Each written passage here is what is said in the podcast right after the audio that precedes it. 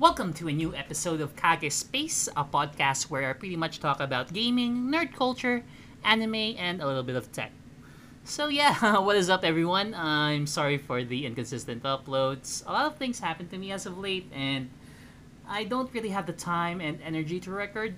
Pretty much all my spare time just went to playing a couple of rhythm games because they're quick and it isn't too much of a time sink or investment rather. So yeah, that being said, um, I won't delve t- in the details too much, but I have more spare time now. So I'm back and we'll work on having a fixed upload schedule. so yeah, I have a, a lot of things lined up, so I hope you guys would tune into that. But for now, let's talk about something that caused a bit of a commotion here in the Philippines in terms of crypto. So, to give context, there's a TV program here called Kapuso Mo Jessica Soho, or commonly known as KMJS. And they showed a segment where a bunch of guys were able to buy a house using their earnings from Axie Infinity, pretty much flexing their earnings. now, um, if you guys don't know what uh, or have any idea what Axie Infinity is, it's a NFT game where you play and earn a cryptocurrency called Smooth Love Potion or SLP. Now, uh, if you guys want to know more what it's about and go a bit more in depth about it, I would highly suggest you guys listen to my Axie Infinity and NFTs episode. But basically, that segment got the attention of a few government agencies here in particular um, the Bureau of Finance as well as the Bureau of Internal Revenue. The country is a bit strapped for revenue right now due to due to the whole COVID situation, so they're eyeing social medias, um, um, social media content creators, influencers, OnlyFans creators, and people who earn from NFTs. And pretty much tax the fuck out of them. yeah, that's a thing. So yeah, um, the first two pretty much, um, the first two or three pretty much declare lower earnings or don't pay taxes at all, allegedly. But for this episode in particular, we're gonna be focusing on the NFT side of things. So yeah, as expected, public reception isn't really positive. Um, um, due to a few factors, one, a uh, couple of them is basically uh, one government company along with a certain department have 16 billion and 64 billion pesos um, that are missing, allegedly. So yeah, you see people on social media saying that the government is currently is corrupt, allegedly, and you guys should chase after high-profile companies and or individuals who aren't paying their taxes right. But is it really possible to tax cryptocurrency at all? To, those of you who are unfamiliar what cryptocurrency is, it's pretty much a decentralized currency and the price is volatile for the most part.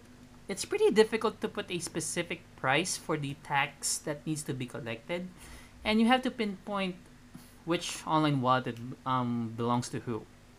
But the Philippines gov- Philippine government is really trying to find a way to tax people's earnings from cryptos, since it's a untapped um, revenue stream in the rise.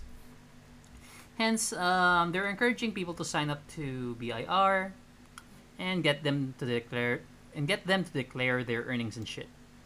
Now, uh, we have this law here that um, if your annual earnings is below 250,000 pesos or 5,000 uh, um, 5,000 um, $5,013.18 USD at the time of recording, you don't have to pay anything, but if it's higher than that, then you need to pay a certain amount regardless of your age.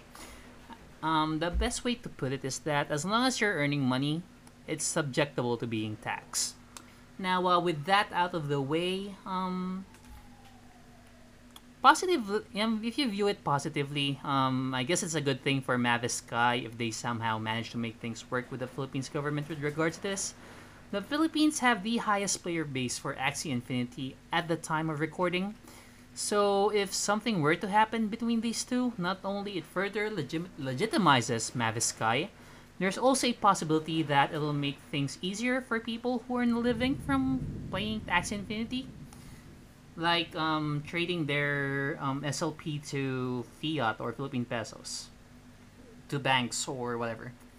Um, th- that being said, with the way things are right now, there needs to be a dialogue between people who actually earn from NFTs or trading via crypto, data um, crypto miners, I guess. Sky Mavis, as well as the Philippines government, since this is something that they shouldn't tread lightly. Um, if the government were to be able to tax people from their crypto earnings, it's probably at that point in which people convert their tokens or coins into fiat. Um, this case, Philippine peso via coins.ph as an example. Um, this is just speculation on my part, so don't take the example I use seriously. That being said, this is a interesting subject matter for people who makes an earning with crypto, as well as the whole play to earn concept if they somehow make it work. Yeah, um, that being said, the best thing that the masses can do right now is just guess go business as usual. Um, this is definitely going to take some time to have the Philippines government to check their um, to get their shit straight um, with anything crypto related, but only time can tell. So yeah, I'm going to leave it at that for now. Um, do not take anything I've said here as financial advice or anything of the sort, as well as think of me trying to cause FUD and the likes. This is pretty much my research on the matter as well as seeing what people's reactions online were. So yeah, um, please feel free to follow me on Spotify as well as my other social media platforms. You can follow me on Facebook at www.facebook.com slash kagespace, that's in all caps, where I stream games every once in a while. And follow me on Instagram at kagespace, that's kagespace in lower um, lowercase. I just pretty much um, upload my um, my collections and say whenever I upload the new podcast episode. So yeah, um, also if you guys are too lazy to type those in, I left the links in my description box in the description box as well. So yeah, I just want to, also uh, I just wanted to say thank you for everyone who are still listening to my old recordings. I wasn't expecting to still get traction due to the inconsistent uploads, but I'll do it on a regular pace. So yeah, that's it for now, and catch you guys on the next episode. So this is Kage, and I'm signing out. Bye!